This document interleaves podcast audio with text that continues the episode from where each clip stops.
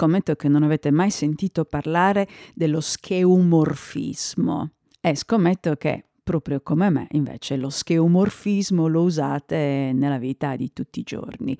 Cosa è lo scheomorfismo? Sì, lo ripeto tante volte perché mi piace pronunciare questa parola potremmo definire eh, lo scheomorfismo come eh, l'arte o l'atteggiamento di mettere degli ornamenti che non hanno nessuna funzione se non quella di eh, farci riconoscere un oggetto che conosciamo bene. Vi faccio un esempio. Immaginate una, una lampada a forma di candela. Quindi eh, il fatto che la lampada sia a forma di candela non toglie né aggiunge alla funzionalità della lampada, però noi vediamo la lampada e ci ricorda la candela una cosa antica. Faccio un esempio ancora più vicino al nostro mondo.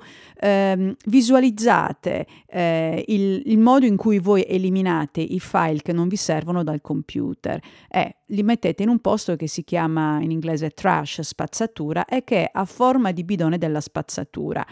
Ora, noi potremmo eliminare i file che non ci servono dal computer anche se li trascinassimo in un posto a forma di palla, però il fatto che sia a forma di bidone della spazzatura ci ricorda quella che è la funzione di buttare via la spazzatura, anche se c'è una bella differenza tra la spazzatura reale che noi mettiamo via nel bidone del riciclo, quella che possiamo toccare, quella analogica, è la spazzatura virtuale che non è una vera e propria spazzatura.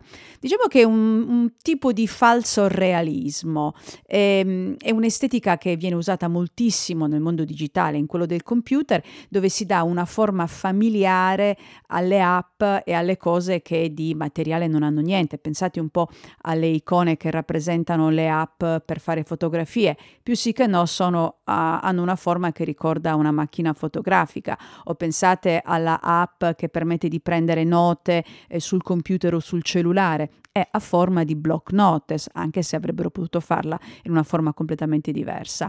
È un modo per farci rendere meno estranee le cose nuove che troviamo nella nostra vita.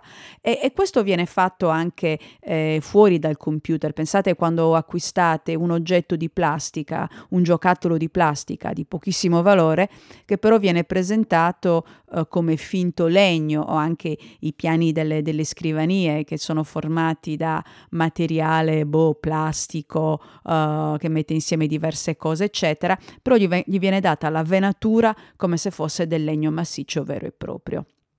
Perché vi sto parlando dello scheomorfismo? Non lo so, perché mi è capitata nella, nell'inbox delle mie email uh, una newsletter che parlava di scheomorfismo, ci ho perso tutta la mattina a leggerla e volevo condividere questo concetto con voi.